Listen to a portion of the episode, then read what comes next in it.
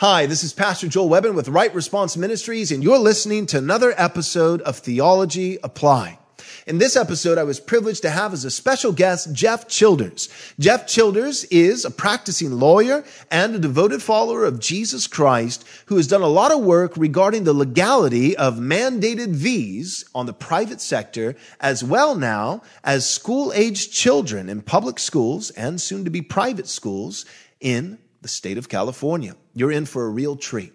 That said, for anybody who is willing to support Right Response Ministries and give a donation of any amount, you can do so by going to rightresponseministries.com. Again, that's rightresponseministries.com. We are grateful for your prayers, grateful for your encouragement, and we need your financial support if you're able to do so. If not, would you please subscribe to our YouTube channel and share our content with your family and friends? That's another way to support us if you're not in a position to do so financially. And we are grateful for all the support that we get.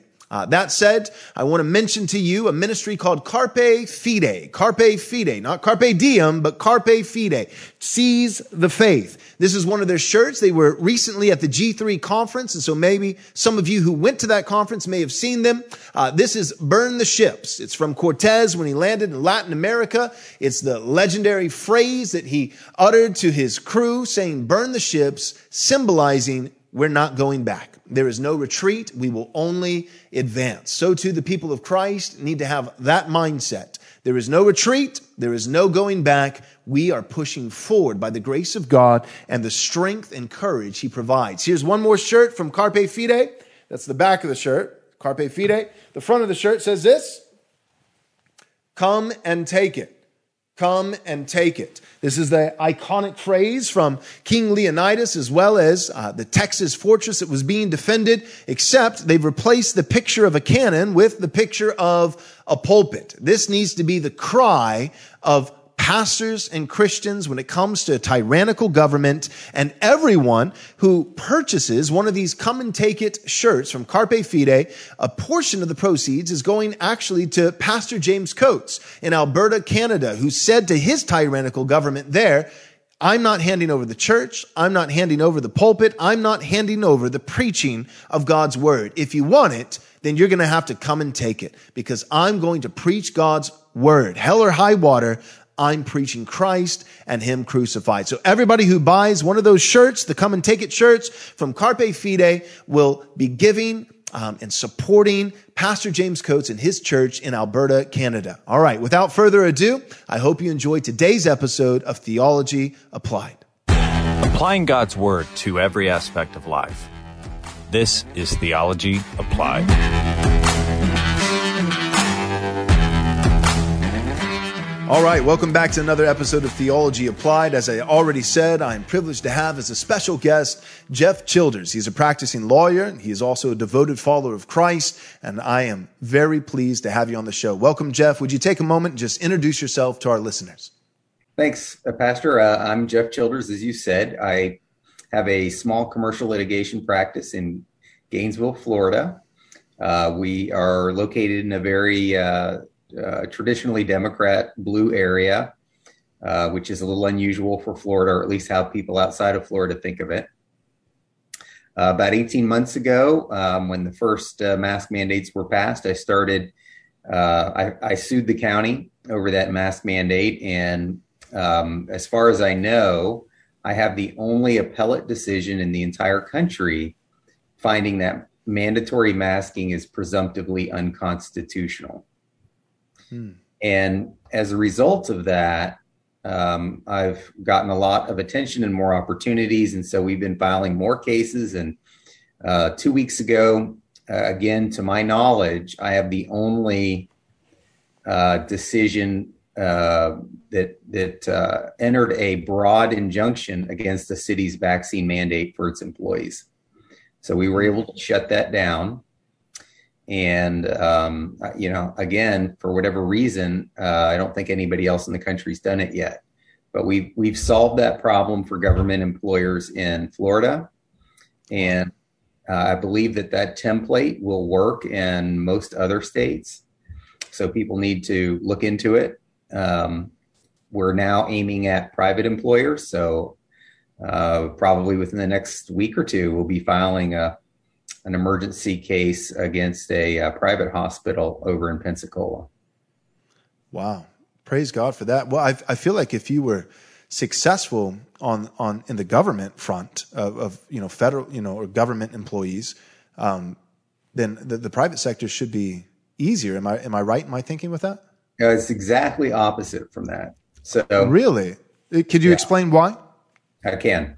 So the government actors are all subject to constitutional limitations, right? Our constitution and the constitution of each state is a uh, limitation on government with a couple of notable exceptions like the 13th and 14th amendments that that uh, restrain people from discriminating based on race everything else in the constitution is a restriction on government so, you know, all of those things, the First Amendment, the, you know, right to privacy and, and all that stuff, it doesn't apply to private actors. So we need different theories for private companies than we can use against the government. We have a lot more tools for government employers. Gotcha. I, I think I was thinking primarily of the, you know, employees in the private sector being non-governmental employees and having certain privileges and rights, but I, I, wasn't thinking of the employers, the corporations themselves being free market corporations that have more freedom. Um, so that yeah. makes sense. Well, so so you know, we were talking a little bit before we started recording, and you said that for you, like pretty much everybody else in in the country and in the world, the Lord shook a lot of things up 18 months ago with COVID and, and changed, seems like your focus in your career and your practice, uh, vocation, all those things. But um, even in, in the church world. Um, you, you, said that your wife and, and you, you guys have um, moved to a, a, another church. Can you tell us a little bit about that? Yeah. So, um, and I don't know how far back to start, but I know you know this, but I don't know how many of your your viewers know. But I wrote a an article called "What the Church Needs to Know About COVID nineteen, and it went viral um, I was deplatformed from you know two of my platforms that I was on because of that article. Now I'd been writing about COVID every single day in my daily blog for a year and a half and never was deplatformed. It was only when I wrote that article about the church uh, that I got deplatformed. And that that article, notwithstanding um, getting thrown off of a couple platforms, that's uh, over a million views on that now. Wow. And um, it, it sort of uh, it, it, was given to me, and maybe I should, you know, if we have time, I'll, i can tell you how that came to be because I think that's um, you know helpful, sort of in understanding the big picture. Um, yeah, go go ahead. So I went to a um, a small conservative leadership meeting in Central Florida a few months ago. And there were only about forty people there, and you know, the CEO of America's Frontline Doctors was there, and the CEO of uh, Project Veritas was there, and um, you know, somehow I got an invitation. Um, several of us were what they called opinion makers, right? And I guess my my daily blog somehow, you know, qualified me. It was very providential. And there was a pastor there uh, who was introduced as uh, you know, and each of us had to stand up and you know give our little bio and and introduce ourselves to the group. And but somebody introduced each person, and this pastor was introduced as a pastor with guts. Hmm. And something about that phrase really grabbed me, right? And, and I was like, wow, that's that's interesting. So that's what I wrote down in my notes. I wrote pastors with guts, and I circled it and put a star next to it. And when I got back uh, to Gainesville uh, that next Monday, um, one of my friends who's a retired pastor was reacting to something totally uh, separate, not connected at all, that I'd written in my blog, and he and he texted me, uh, you know, Jeff, what should we do about this? And um, you know, I, I, need another project like a hole in the head, right? So mm. I texted him back, and and for some reason, right, I was so convicted by that that little phrase, I texted him back and I said, We need more pastors with guts. And so, of course, he texted me right back and said, Well, what should we do about that? Yeah, I said, Well, why don't you make a list of, all the pastors with guts that you know, and let's see what we have to work with. Hmm. And a couple of days went by, and I didn't hear anything about it, and I had sort of forgotten about it. And then I get a text from him, and he says, "Hey, what are you doing next Thursday?" And you know, I could I had some things on the calendar, but I could move them around. And I said, "Well, I could I could get loose, but what do you need?" And he said, "Well, I'd like you to come and talk to a group of uh, directors of the uh, North Central Florida Baptist Association that together supervise about 450 churches." Mm-hmm. And uh, I was like, "Okay," and something, you know, that's not something I normally do, right? I'm the lawyer, but something convicted me in that moment, and and so I agreed to do it. Well, fast forward to the next week I hadn't had any time to get prepared. And it was the uh, Wednesday night before the Thursday meeting where I was supposed to speak. And uh, it was nine o'clock, and I usually I get up at four thirty in the morning, so I usually try to get to bed before ten. And it was already nine, so I sat down to just write a you know try to f- write a little outline of what I might say to these these uh, pastors who supervise all these churches. And instead, what happened was I opened up PowerPoint and 47 slides came out, one after another, fully formed, just perfect. I haven't, I've given that talk many times now, and I've never really changed anything except updating some of the data. Mm-hmm. And uh, it was just a message that was delivered to me right in that moment. So I went out and I gave the the talk, and it was very similar. It's a, it's a little bit longer format with more detail than what's in the article, but it was more or less the the contents of that article, and I totally convicted all those guys. Hmm. Um, I really completely changed the way that they were looking at the pandemic and how they were ministering to folks and how they were leading their you know their pastors that they supervised and everything.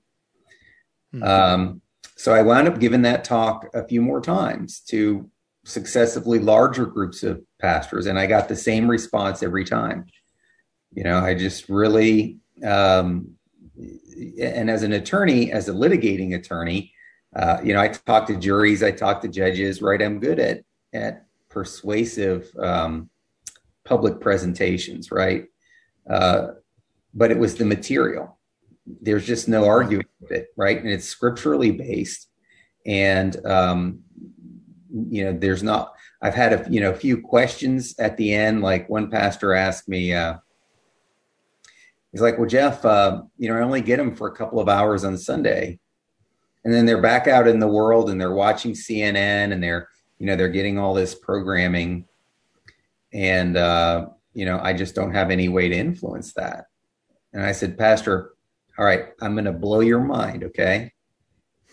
Said, what I'm suggesting to you is that if you will get out of the church and if you will go down to the school board and you will deliver a fiery three minute sermon to those school board members,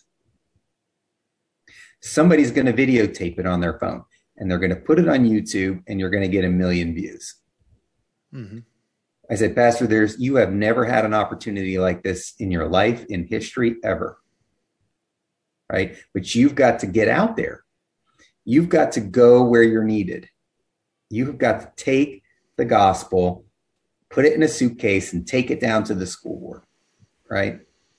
So those are the, those were the kinds of questions that I, that I would get in the answers. Um, I had one pastor uh, who's also from Texas who called me up and he said, Jeff, uh, you know, and he had read my article and everything, and he was convicted by it, but again, still not quite, you know, getting it. And he called me up and he said, Jeff, uh, I'm getting all these, you know, I did, I did a YouTube. I was, uh, you know, um, I was encouraged by your, your article. So I did this YouTube about religious exemptions.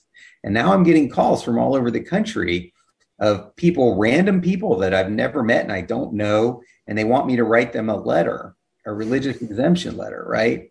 And he right. said, I'm really conflicted because on the one hand, I want to help them, but on the other hand, I don't know them and I don't really, I don't know that I can honestly attest that they have a sincerely held religious belief about this.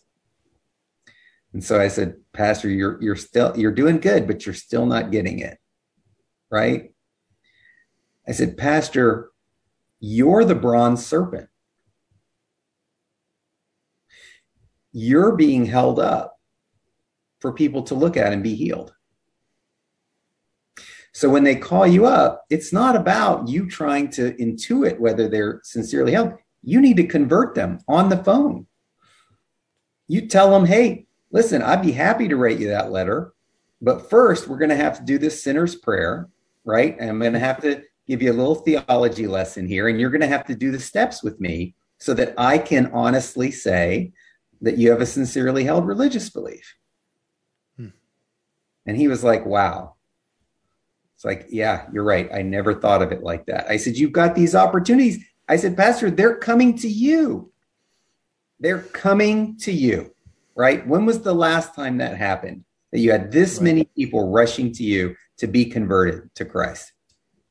Mm-hmm. Right? right? So, um, well, let's let's go. Let's real quick. Let's get into the the article a little bit. Let, us first. Could you let our listeners know? Because some of them are going to be like, "What's this article? I want to read it." Um, I read it, and that's why I, I reached out to you, wanted to have you on the show because I thought it was incredibly well written, and and not just the theology behind it and the biblical imperatives, um, that how we should be thinking as Christians, but but you had so much substance, and you you were it was written by a lawyer. You know, you could tell like you were substantiating your claims, um, providing you know biblical persuasion, but but then also evidence for um, why these things are it's not just business as usual. It's not just your typical vaccine. And and so so first where, where can where can people go and find this article so um, they would go to my blog's website which is www.coffeeandcovid.com hmm. and it's a daily uh, summary of news that i write and um, you, they, people are welcome to to look at old uh, uh, blog posts and see if they like it. And if they do, they can sign up. But there's a tab on there called Faith in COVID. And if they click on Faith in COVID, then that'll take them to a page where they can see my article again, which is called What the Church Needs to Know About COVID 19 and What to Do About It. Mm. Right. So, what what does the church need to know about COVID 19? I, I have here written as a question that I wanted to ask you. You know, because part of what you got at, you know, and part of what some other guys are, you know, Project Veritas, and some people are starting to slowly but surely blow the lid off of some of these things. And so, w- one of my questions would be this: If there are safe and effective treatments for COVID, and if COVID is not as dangerous as many people believe it is, what's the incentive then for the government, the medical establishment, mainstream media to continue to push the jab instead of taking the the infamous horse tranquilizer pill, as they like to as they like to present it. You know, what what is the incentive? Why why is that all? Why is the push? If there are these other avenues, what what do you think the incentive is? What's behind this whole thing? I would add two two more to your list. I would say okay. we also know now that the uh, COVID injections don't prevent the spread of COVID. That's right. And that was that. exactly opposite to what they told us through May of this year. That's right. May of this year, Fauci was out there saying you won't get COVID if you take the injection. Yep. Right. And um, it was a, your duty, your duty to your neighbor, and then pastors. Je- I call them even jellyfish pastors. You know, the the ones with no spine. Um, they immediately picked up that that talking point from Fauci, and it was love your neighbor, love your neighbor. But now we know that it's not just that you can get the virus, and the CDC has said this, and people are getting taken off of YouTube. This episode might be taken down from YouTube for repeating uh, what the director of the CDC has said. You know, and so, but the, it is a fact that that you can get COVID if you're taking, or if you've had the vaccine, you can still get COVID, and not only that, but you can transmit. So you can contract and you can transmit, which means the whole idea of loving your neighbor right? Uh, you're not just getting the vaccine for self-preservation, which that's always the way we've thought about vaccines is primarily it's self-preservation so that I don't get polio, so that I don't get smallpox. But, but it's not only self-preservation, but the big pushing point from Fauci and from Joe Biden, you know, it's your American duty. You know, eh, we need everybody to participate and pastors pick up that talking point and wrap some Christianese around it with loving your neighbor. But the reality is not only can you contract the virus still if you've had the vaccine, but you can, you can also transmit it to others. And so all of a sudden, I mean, if we're thinking about it logically, that entire talking point, I feel like has disappeared.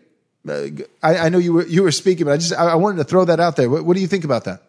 Yeah, and and so I think that undermines one of the two prongs supporting the entire rationale for the injections, and the second prong, which is has also been undermined, is the prong that says we need to use the injections to get to herd immunity.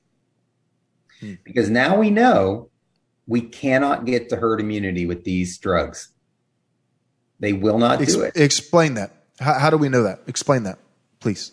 Well, for the for one thing, the reason that you just mentioned, the fact that you can still get and transmit the disease is one reason we can't get to herd immunity with right. the drugs, right? Um, with the polio vaccine and the smallpox vaccine, those are what are called sterilizing vaccines. Okay. Which means they create an immunity in you. You become sterile and visible to the virus. The virus hmm. just goes right by you. It doesn't even see you anymore because you've been sterilized to it. And that's why the, that's why you only take the measles vaccine when you're a kid. You only need it once, right? It lasts your whole life. You become sterilized. Well, other vaccines are called leaky, leaky vaccines. Hmm. The flu vaccine is a good example of a leaky vaccine. It does not give you immunity to the flu, right? Every year, you need to take a new one. And it may not even work that well. It might only reduce the symptoms a little bit. It might not do anything. Okay. So, um, the problem, there's a big problem with leaky vaccines. Leaky vaccines are like antibiotics that don't work super well. So if an antibiotic doesn't work really well, it's going to leave some bacteria in you. And then what does that bacteria do? It mutates. It begins to evolve to get around the antibiotic. And what do we get? We get things called antibiotic resistant strains. Right? We've been hearing about this our whole lives. Right? What do they tell us about taking antibiotics? Don't do it unless you really need to. Why? Because it's going to create more antibiotic resistant strains of bacteria, right? Mm-hmm. Viruses work exactly the same way.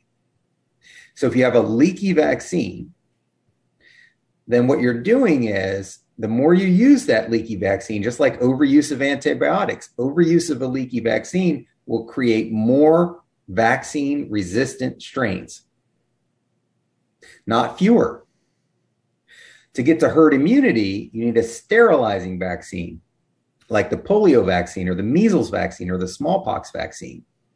Then you begin taking people out of the population as they get vaccinated, and the and the number of potential victims gets smaller and smaller until the virus doesn't have anywhere to go, and then you've got herd immunity, right? Real real quick question with that for those who have natural immunity. So my wife and I and our three daughters, we all got COVID. It was our, our Christmas present uh, last year. We all got COVID just a couple days after. And, you know, our, our middle daughter, it kind of surprised us because, you know, most kids, it doesn't affect them very much. But our middle daughter, you know, she was really sick for, for a couple days, you know, like the sickest that we've seen her, but still, you know, fine. She's healthy now. She's fine. She got through it. You know, it was like a bad flu for her. And me and my wife, we were fine. And then our other two kids, uh, like, if we didn't have it and if we didn't see them, you know, like have a, a drippy nose like once, we, we wouldn't even known that, you know. So anyways, we all got it and and we've been fine now, you know, and we, we've we haven't gotten it again. And I keep hearing that you know it's anywhere from six times to thirteen times more effective than the vaccine, the natural immunity by having the virus. My question though is, um, is that it, does that function though the same way that a leaky virus would function? Meaning, by me having COVID, could could could I still contract it and and and have less symptoms because I've had COVID before in a way that would force the virus to mutate. My, my question is those who are getting the vaccine, in some ways they're making it worse is what you're getting at. It's it's not going to get us to herd immunity.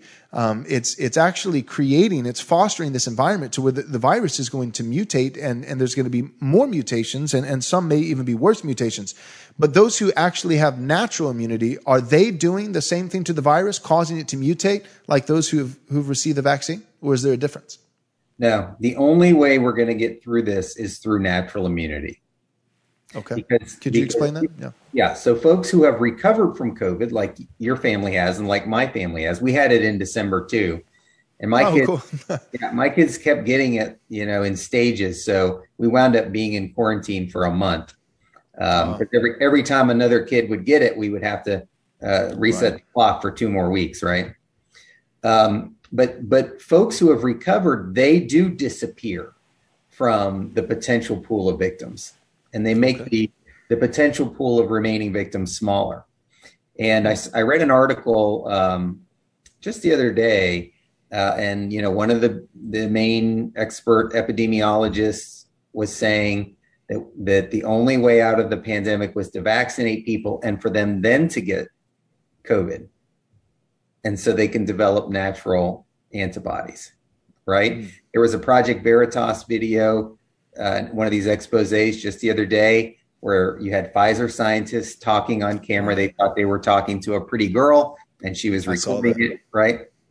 And he explained it perfectly, right? He he said the Pfizer vaccine only protects against the spike protein, which is just one tiny part of the virus, whereas your natural antibodies protect you against the entire virus, spike proteins and all, and the inside and the outside.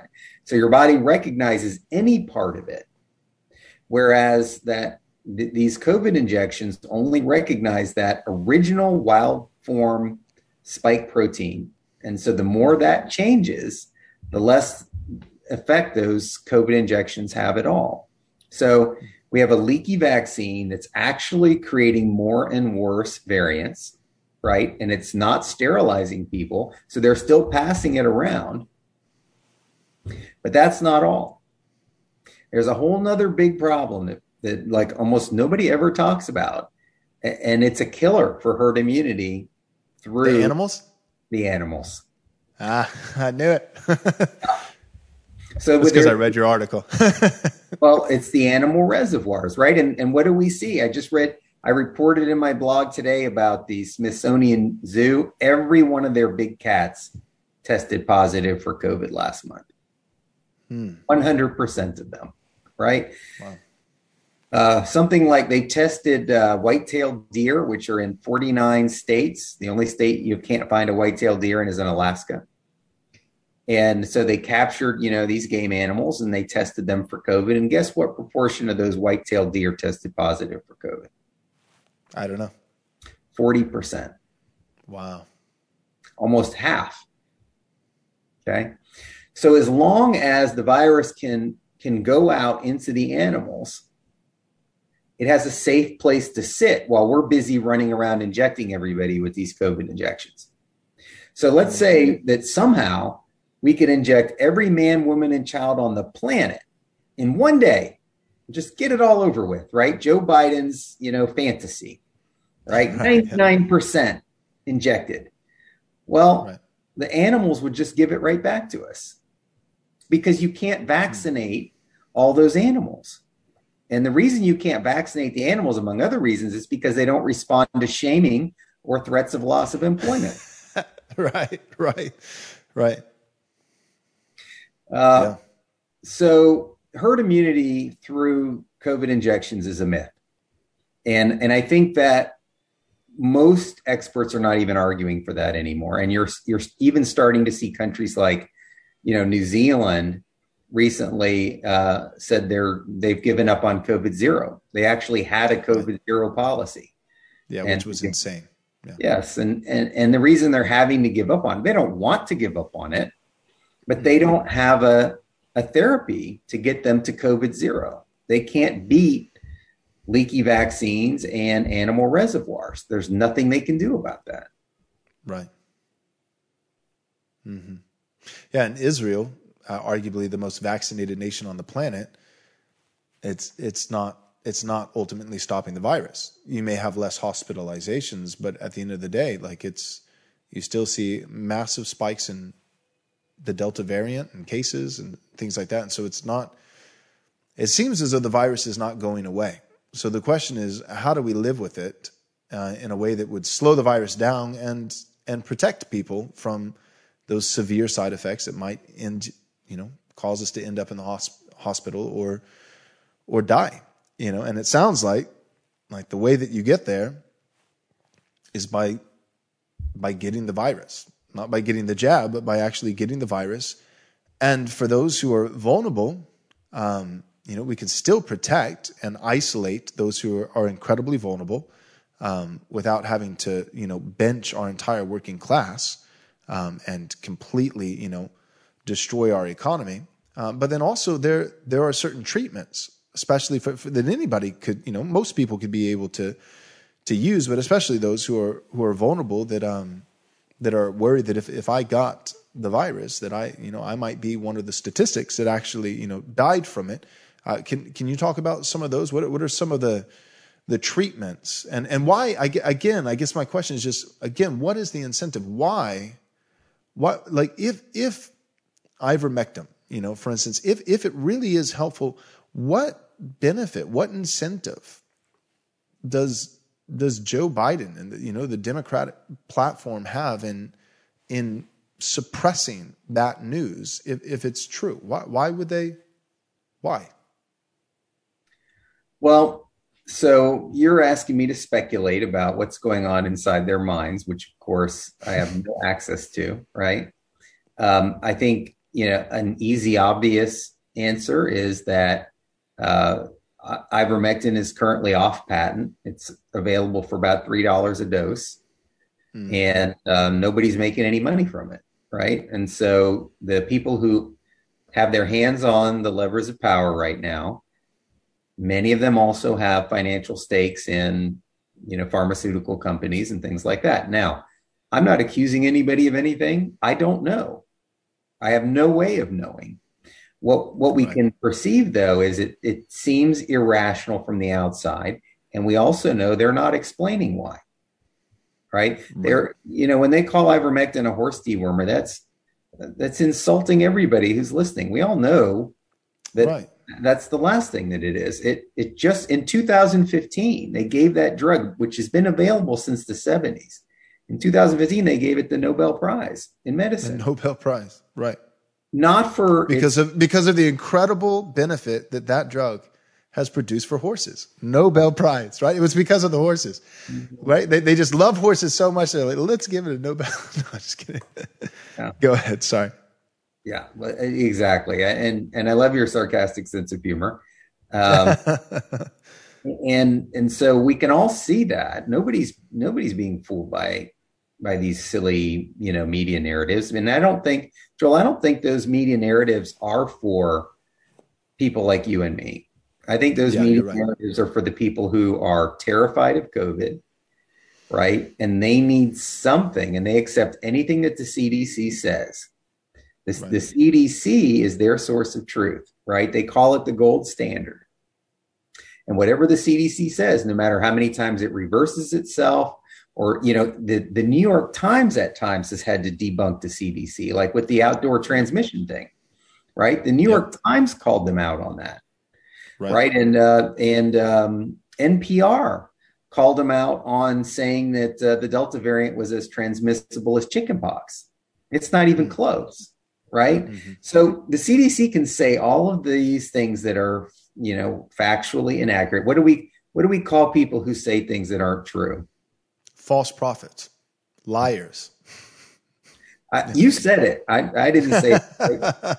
So bearing uh, false witness. Yeah, I could go on. Yeah. Unre- unreliable at best. And right. but that doesn't seem to bother half the population in this country. Mm-hmm. No matter how many times the CDC reverses direction, gets caught saying something that isn't true, intentionally or unintentionally, right? If they did it unintentionally, they're negligent. That's not better, right? if you crash into somebody in your car because you're not paying attention and kill them, are you going to walk away from it because it was an accident? Because you, you know, you just made a mistake? Are you off the hook? No, of no. course not. Right. And and so why is the CDC off the hook for being negligent about the information that it's providing to us about the worst pandemic in our lifetimes?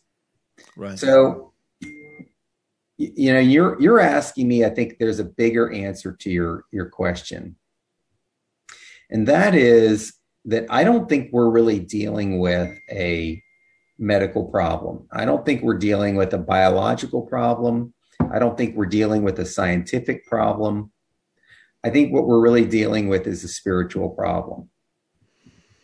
Mm-hmm. I, I believe that there is a demonic spirit of fear that is suffocating the earth. And it is it is providing a strong delusion to a lot of people right? The people who are wearing double masks outside. Right yeah okay? how do you explain that mm-hmm. and the politicians who are doing things that that everybody knows are irrational and don't work we know lockdowns don't work we know lockdowns actually kill people mm. in greater numbers than COVID ever will. And yet they're still ordering lockdowns and still talking about lockdowns. How is that possible? Right?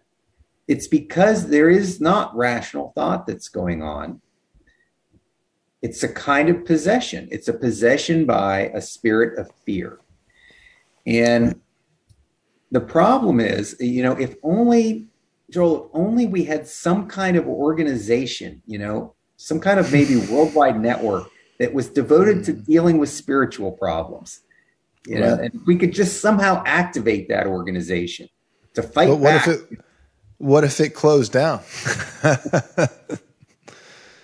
shouldn't have. Yes, it shouldn't we, have. We need the church. You're right. We need the church. I can't help but think of, I, I, think, I can't remember if this was in your article, Jeff, but Hebrews 2, I believe it's verses 14 and 15 somewhere in there, but Hebrews chapter 2, where it says that speaking of Christ, it says that he too partook of the same nature. He put on flesh in the likeness of man, um, so that he ultimately, so that he could die, so that through his death, um, he might conquer him who has authority over death, that is the devil, and free, it says, and free those who were held in lifelong slavery to the fear of death. So Jesus took on flesh so that he could die, so that through his death he could conquer the one who has authority over death, the devil, and free lifelong slaves who, who the, the chains that are binding them and holding them in this lifelong slavery is fear of death. And, and I read that and I think, okay, yeah, that's, you know, that's a depiction of the pagan, the unbeliever, the person who does not know and love Christ.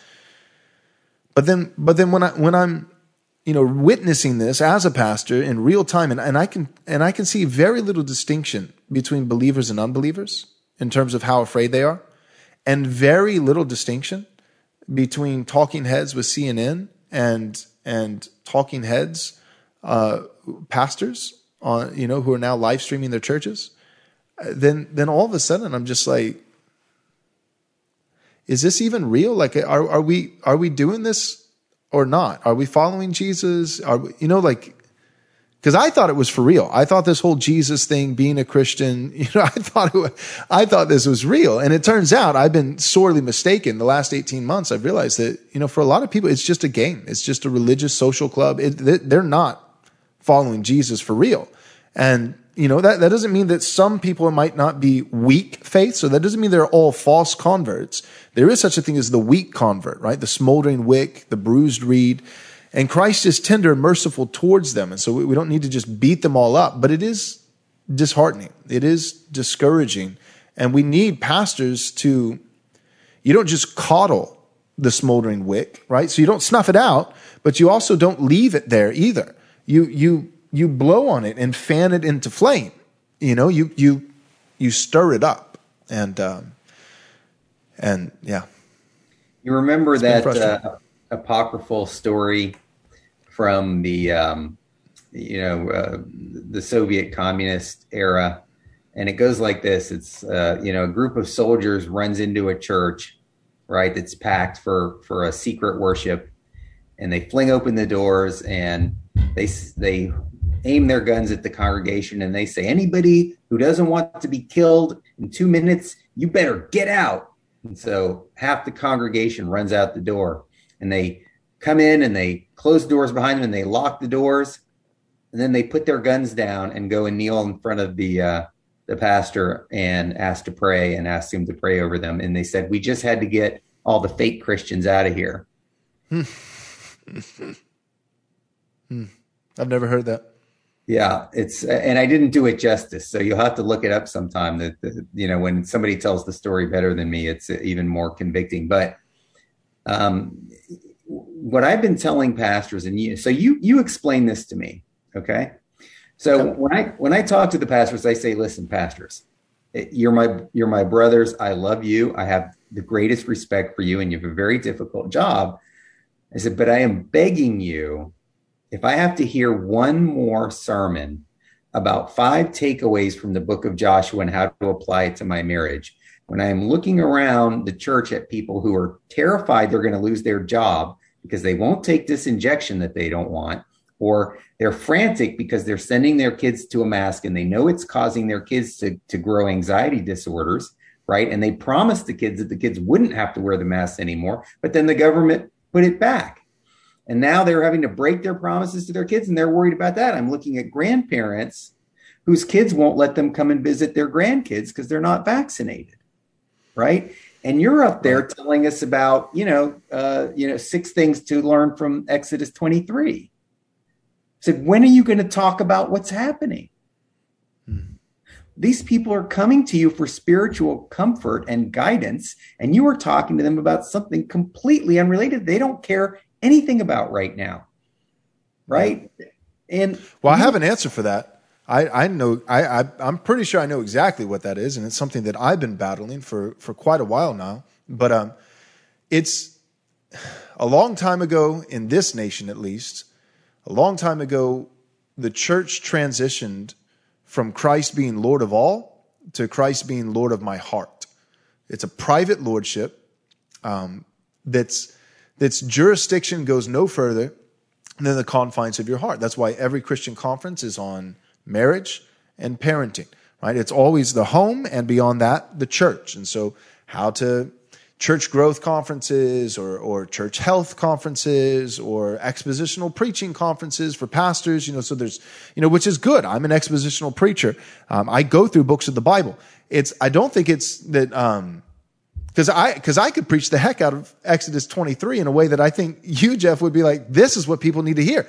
I don't think the problem is is the text, and I know you're not saying that. Uh, the problem is application. So what I always tell pastors is this: I say good preaching is composed of three parts. It's it's revelation, interpretation, application. Revelation. Uh, the pastor doesn't come before the people and say, I have a dream. He doesn't say, I have an idea or I have a strategy. He says, I have a text. So the revelation is, is the word of God. It's the infallible revelation. Now, the pastor can mess it up um, on the next two steps. So the revelation is good if he comes with a text. But then there's interpretation. That's a faithful exegesis. What, what does God mean by this text? What's the extracting the principles, the theological principles in the text? Now, the problem is a lot of faithful preachers in America, I think they stop right there. Uh, but, but what happens is if you have a text and an interpretation, a good interpretation of the text, all you've provided for your people on the Lord's Day is a 45 to 60 minute audible commentary, but not a sermon. Because a sermon goes beyond just explaining the meaning of the text. It gets from revelation interpretation to application.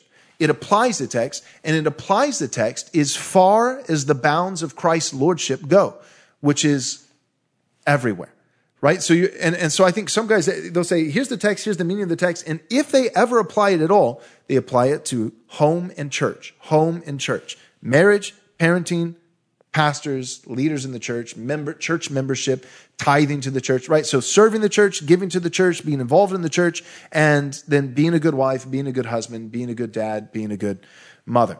Um, but they don't apply it beyond that. And and we've had this adage being said, you know, it's it's pretty old, it's ancient at this point, but that you know politics need to be out of the pulpit, you know, uh, and but I, what I always tell people is the statement Jesus is Lord is the most political statement that's ever been made in the universe. Um, Christ is Lord. And the reason why Christians in Rome were losing their lives, uh, you know, when they were saying uh, that Jesus is Lord, not, not Caesar, not Kaiser Kyrios, but uh, Jesus being Lord, they were losing their lives because Caesar didn't care. He didn't care about gods. There were, there were, there were tons of gods. They were polytheists. He didn't care about them. The problem is that Christ, this God, claimed to be king. That's the same reason Herod tried to kill all the babies. That's the same, re- like, uh, the reason why political leaders are threatened um, is, is with a religion that has an application to every realm of life. A civil application, a familiar. So yes, there is home in the church, but there's a, there's an ecclesiastic um, application, a familial application, a political application, an economic application. Like the Bible says says something about economics. The Bible says um, not just to give our money, but it also says how to build wealth and what's ethical and what's not ethical. The Bible has something to say about all this. Um, to where where as a Christian, I I can't like, you know, like when you think, oh, well, you could vote for this candidate or that can- candidate. No, you can't. No, you can't. It's not a, no, the Bible is really clear. It's not a 30 page pamphlet. It's, it's, it's a big book. It's 66 books. It's massive and it has a lot to say uh, uh, besides just Jesus being Lord of your precious little heart. So I, I would say the solution is uh, that pastors need to start getting into that third element of preaching application and, and applying the gospel and applying God's law as well. God's law is not a means of salvation. Um, the gospel is the only means of salvation, but God's law is what the Christian does not to earn salvation, but what the Christian does in, in gratitude for the free salvation they have in Jesus Christ. And so we need to preach both law and gospel, and, and then we need to preach both God's law and his gospel uh, with an application to every every arena of human society and, and human life. And that includes the political sphere, and it includes whether or not parents or governments have the right for, for what gets injected in their children. God, God's word addresses that. It does. And, and so I, I think it's that pastors have bought into this the politics and religion are separate. I don't want to lose my 501c3. We could talk about that. I think that's that's an issue. You know, I don't want to lose our, our 501c3 and we're, we're really right. just the religious what arm. Are, what man are you afraid of, Pastor? Right. Right. Yeah, that's the question. And so, yeah, who are you afraid of? Yeah, Go ahead. Back, back to you. Are you supposed to fear the man who can destroy the body? Or is there? I thought there was somebody else that you were supposed to fear more than that. I, you know, I can't remember right now. Uh, somebody, right. I think.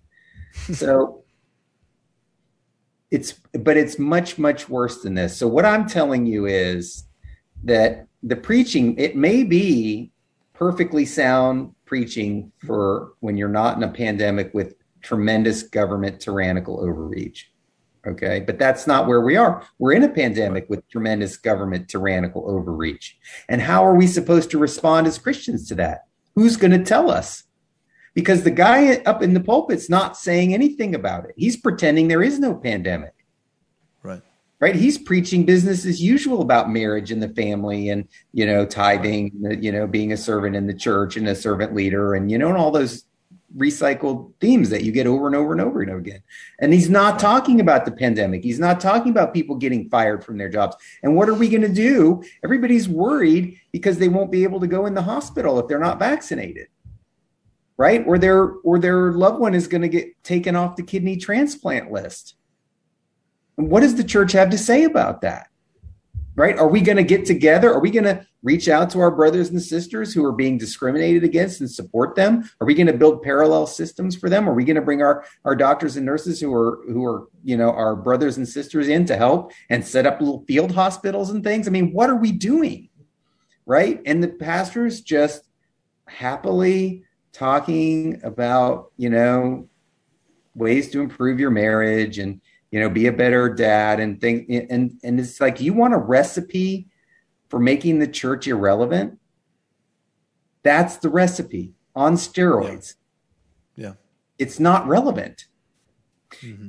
But it's even worse than that. I wish I, w- I could say that was the worst part, but it's so much worse. It's the heresies, right? You mentioned one of them before. Wear your mask because Jesus said to love your neighbor. Right. That's that's not sound theology. No. That's heretical theology, right? That's some kind of works-based theology. I don't even know what that is, and it's not good. It's very whatever it is is incredibly unseemly. And what about over and over and over again? I've been in churches during COVID, and I've heard the pastor say, "Well, we've had another tragedy." Betty Sue who's been in our church for 40 years, was 92, but was taken by COVID. yeah. Right. And I'm like, what church is this again? Mm-hmm. I thought I was in a Christian church. Right. Death is not a tragedy, death is a door. And, and saying that she was taken by COVID, who's in charge? COVID? No, mm-hmm. God is in charge. God took Betty Sue. We believe he, you know, he's he's not confused or surprised or you know unaware of the COVID. It's all right. part of the plan. It's been written in history from the beginning. He sees the whole thing. He's in control, not COVID. What what kind right. of crazy heresy is that? And how did it get yeah. in our churches? No, you're right. Yeah. Betty Sue was taken by God first and foremost in the ultimate sense because he's sovereign over all things. And Betty Sue was taken by, by providentially, God first and foremost, through the agency of time. She was 92. you know, people die. You know, I, like we don't want to be cold or, or calloused or insensitive about that, but people die. And if this was, I mean, that that's the thing. It's like if if this was just, you know, like smallpox, you know, like if or or even like the Spanish flu a hundred years ago, and the way churches responded. I mean, you can look at this; it's documented. You can see like the way that churches and Christians and pastors responded a hundred years ago to the Spanish flu, which was not a respecter of persons. Uh, this the Spanish flu was taking out uh, teenagers and children, um, and and you look at the way church, churches stopped meeting. Like like the the majority of churches in America, they stopped meeting for three weeks and then they were back at it.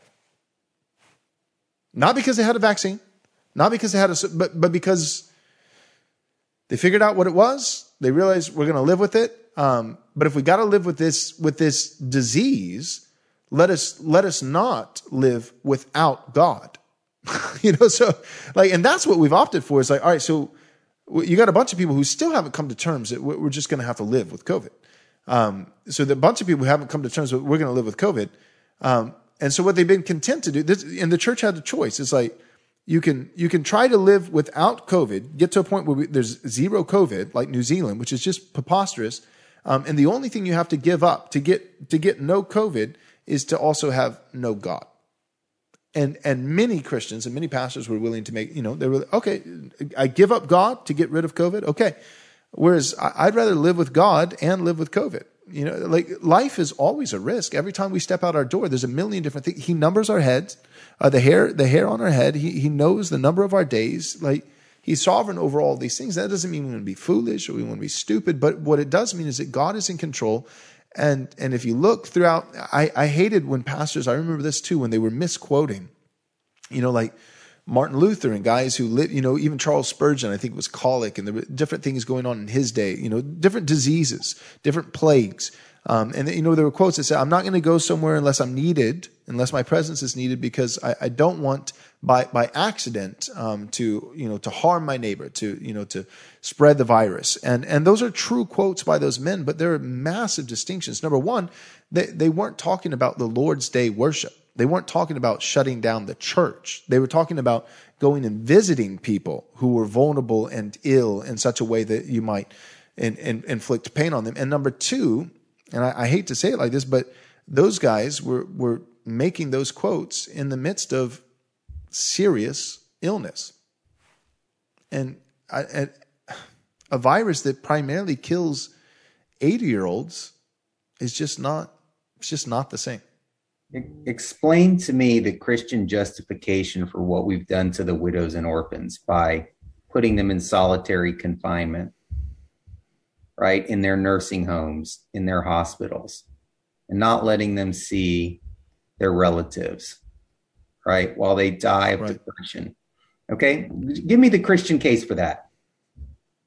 Why isn't the pastor down there demanding to get into the hospital? What's the Christian justice? Loving your neighbor? Oh, we don't want to scare our neighbors because they think if we go in the hospital to visit these these elderly people, then we're going to spread the virus and they might get sick. Right? Meanwhile, they're literally dying in there. Right. And where are the pastors saying one thing about it? Is it good? Is it bad? Is it justified? Is it unjust? Should we change it? Should anybody even consider something different? You know, should we take people? Should we agree to take them into the church if they can't, you know, get their their uh, the attention that they need in the hospital? Should we be taking over? Where's the discussion?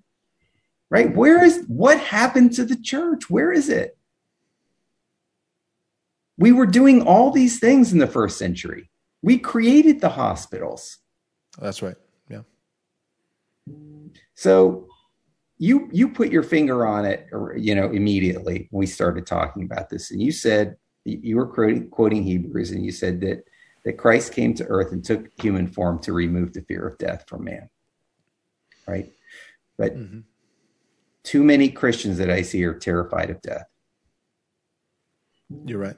Yep, you're absolutely right.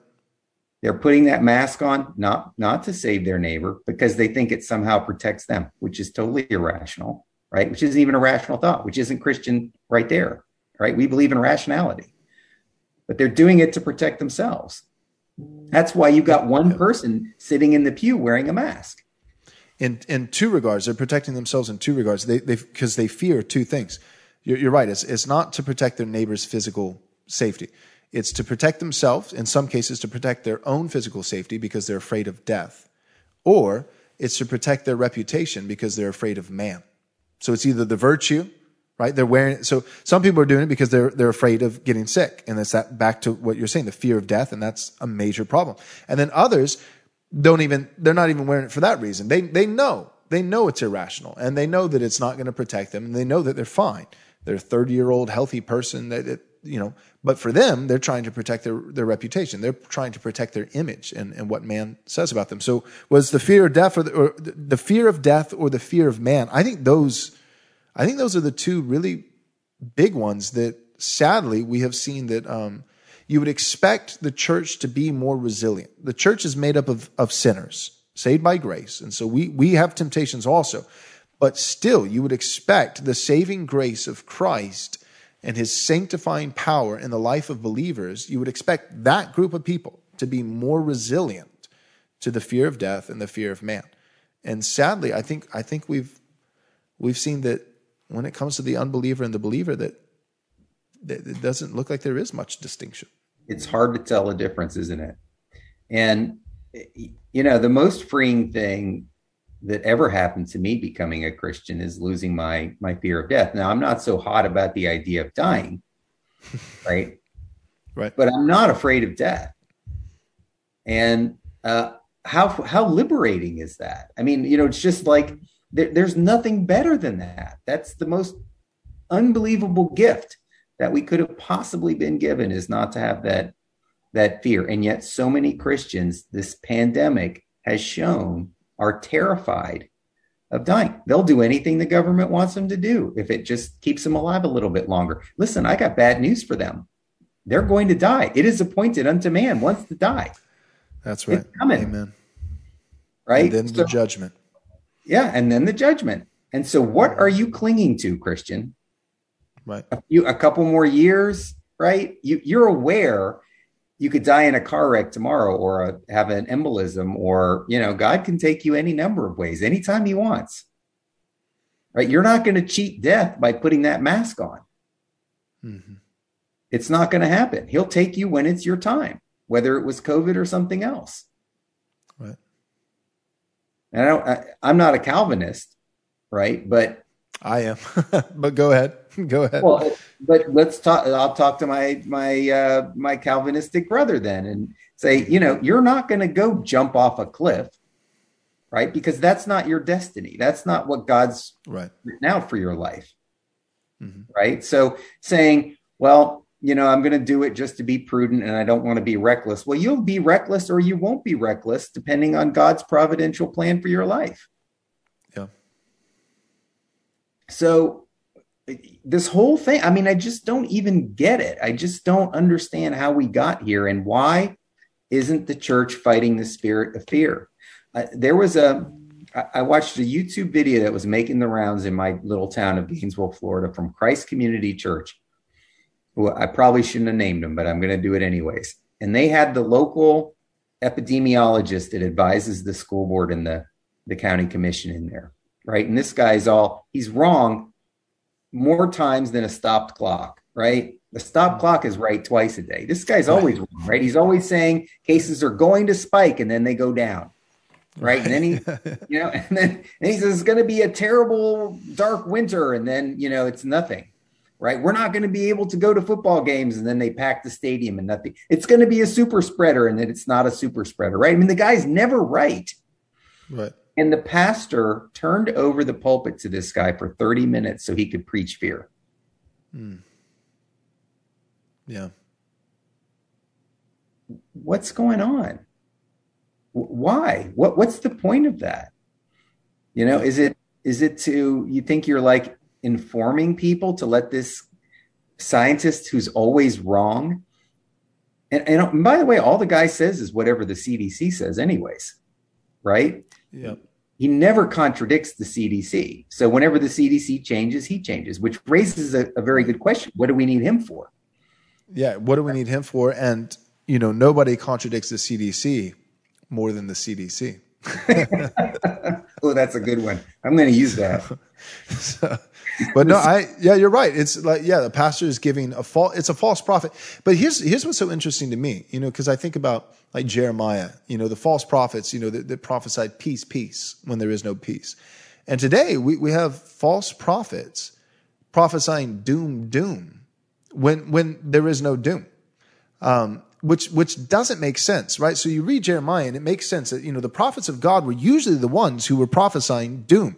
That you know that you need to turn from you know from the Baals and the Asherah poles and all of your wicked ways and your false gods and idol worship uh, to Yahweh, the one true God, or judgment will come upon the land and it will be severe because God is a jealous God. And it was this, this prophecy of doom. And that was the true prophet, the one who actually spoke for God.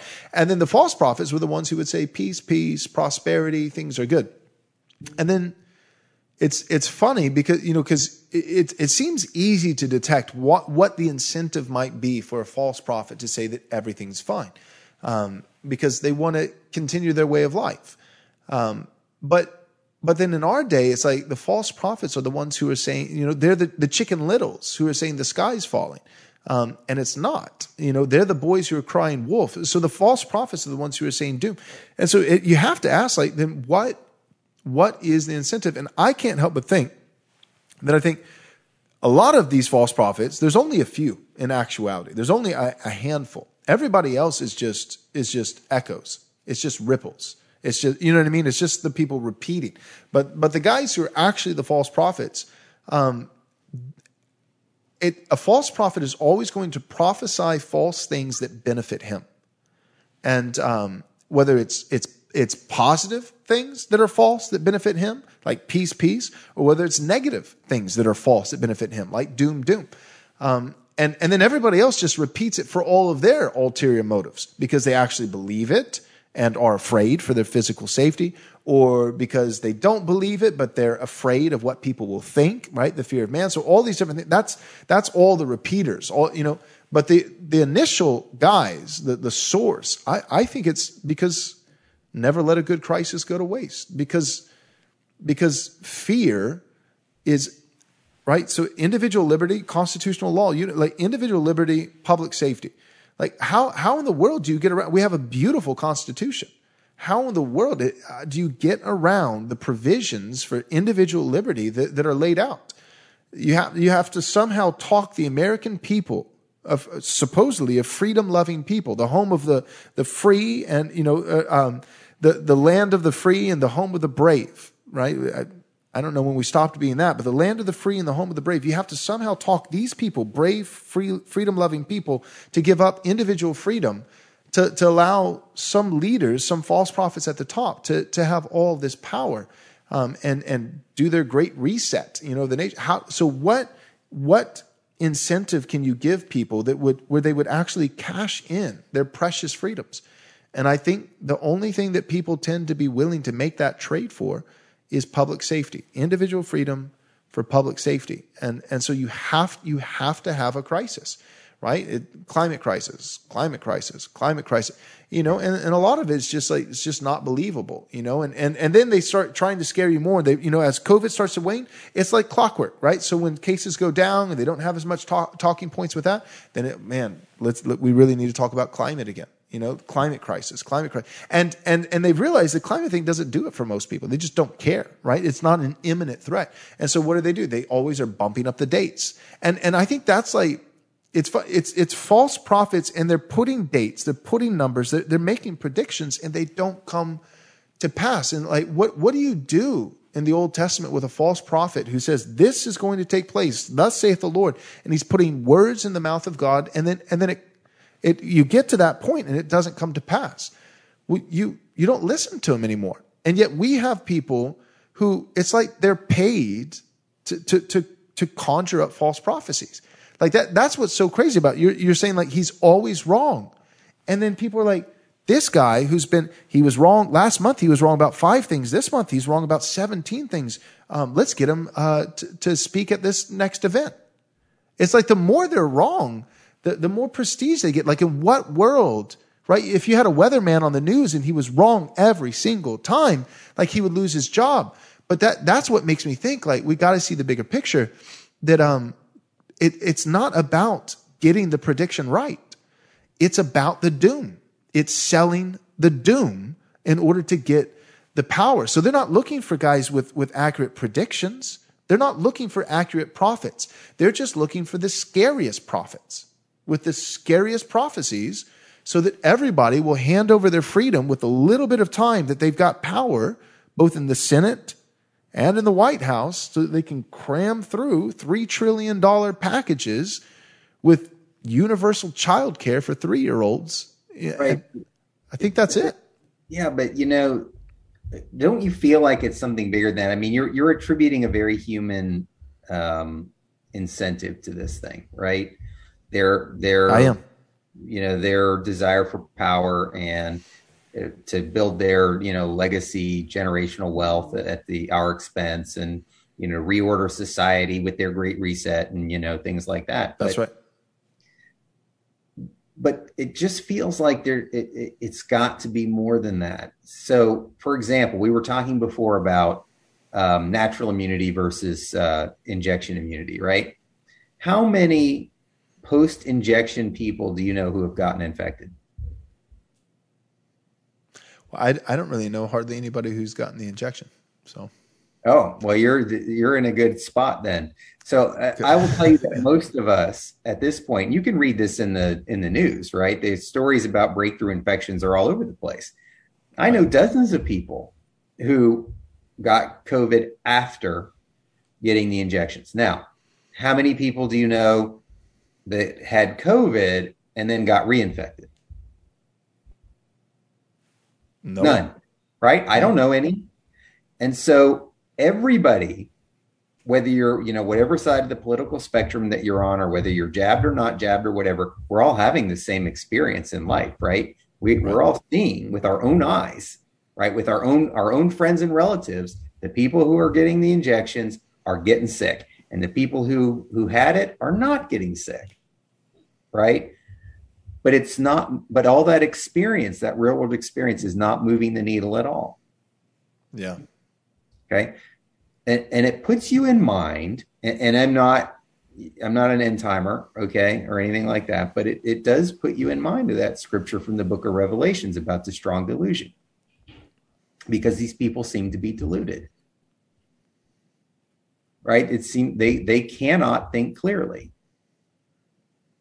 They can't see what's in front of their own eyes. They can't see that people aren't dropping like flies of this COVID. Right. That's not their experience of life, but yet they believe it when these people who are trying to control them with the doom that you were talking about, when they say it with words on a screen, then these people accept it as if it yeah, were right. revelation Yeah, I think I think we're getting at two two different because I completely agree with you. I think the incentive, you know, my explanation that I was offering is saying I think this makes sense of the false prophets themselves, this handful of guys up here. And then what you're getting at is you're you're saying what what you're so perplexed by is is not you're saying okay well that could be the motive for these five guys and the incentive to cram through agenda you know power um, but what I think what you've been so grieved by just as a follower of Jesus and a defender of people's rights and freedoms is just why are these you know false prophets like I can see why they might might say things falsely why is it working on everyone why is everyone buying it right? It seems like that's kind of what, and you're saying there's got to be something spiritual, right? You, you, there can be these human incentives and motives with it, with individuals at the top who are saying these things and maybe coming up with the initial talking points, but for everybody else who is listening and it's and it's directly contradicting their lived experience, right? Because you know when there's the the black plague because because you, you know you know one of the dead giveaways uh, a guy named doug wilson said this. I, I, really enjoy him and his his commentary especially throughout all the covid stuff. But he said you, you know that it's bad when when you hear a bell ringing and there's a guy walking down your street saying bring out your dead. Right? And i had the opportunity i was at a pastor's meeting uh, recently just like three weeks ago and two of the guys they were lay elders and so, you know, they, they weren't paid by the church. They weren't vocational pastors. They had a day job. And their day job was each of them. It was really weird because there's only like 30 of us. And there was two guys who each owned a funeral home in different, in different cities. And, um, and so we talked to them like in the meeting. I didn't just talk to them afterwards. We like the guy who was leading the meeting asked them to stand up and give their testimony over the last 18 months. And they said, yeah, we, we were, uh, we were promised that business was going to be booming. And, and everyone was like, So how's it been? And they're like, Same as every other year. You know, like this many COVID deaths. And magically, we got rid of the flu, turns out. Right. Where'd the flu go? Yeah. You know, so uh, so you're right. So why no, why are people believing it? Where's the curiosity over where the flu went? You're right. Yeah, that's the that's the thing. You're right. You know, here we've solved so We've been working on it our whole lives, and now it's stalled, right. and nobody cared. Right? Yeah, yeah. Nobody cared. No, you're absolutely right. So, so let's let's go ahead and wrap up. But what do you think? What so? You know, I'm I'm getting at the the power incentives for the guys who are maybe behind the levers, but you're saying, but the fact that this is working, it's it's so easy to see through, and yet it is just it's working on on the masses and on the Christian masses. Um, it seems like that's your biggest concern, and and I agree, that's a huge concern. That's one of my big concerns as a pastor. And I've preached against that. So I don't really have that in my local church. My local church knows better because I've preached on this from the pulpit and in podcasts like this. It's not one, once a week wasn't enough. So I ramped it up and doing other things. And, and so my sheep, you know, they're Christ sheep, but the ones that I'm stewarding as a local pastor, this is not their issue. But I still am concerned for so many Christians that I hear about outside of my church. So what do you think, Jeff? What do you think is why are people falling for it? Why aren't they curious? Why aren't they poking and pressing and questioning? So, our Savior is three things, right? The way, the something, and the life. What's the something? Truth. The truth. Where is truth today? Right? Is it in the media? No. Is it from those five guys? right? That are that are running every. Is it from Joe Biden or whoever's telling Joe Biden what to say? Right. Yeah. No. Right. No. Where where is it? Is it in the minds of all these deluded people? No. I, have never seen anything like this in my entire life, and I bet you haven't either. And I bet most of us haven't seen anything like this. This persistent untruthful delusion that is antibiotic resistant, let's say, right? If you've ever tried to sit down with someone and and talk them out of it, what happens? They don't listen, right? You they usually dig their heels in and become more convinced of you know of the other side, and not not because of logic, but they just like this emotional reaction. Yeah, they they may become angry with you. Right. Which is what happens. Listen to this. Clinical levels of paranoia. That's how people react. When you try to convince them that their paranoid beliefs aren't reasonable, then they can they become hostile and angry. Mm-hmm. And so I believe to answer your question, what we're seeing is an epidemic, a worldwide epidemic of mental illness. Mm. One characteristic of which is clinical levels of paranoia, right? The vaccinated people believing that all the va- unvaccinated people are out to get them. Right? That's right. that's paranoia. And schizophrenia. People who are suffering from delusions and truth is irrelevant to them. Right? A schizophrenic doesn't care what's true. Yeah. They're not even looking for the truth right? Their their brain isn't working properly. And so they've a, they've constructed a whole different reality for themselves. And so to answer your question unfortunately because i'm an optimist right? And i don't like to dwell on on the negatives but i think that what we have is a a literal epidemic right? Not a covid style epidemic a literal epidemic of mental illness like we have never seen before where huge numbers of the population are clinically paranoid and possibly schizophrenic, high functioning schizophrenics. Hmm. That's what I think. Wow. I have ne- I've heard a lot of commentary on the pandemic, Christians' responses, government responses.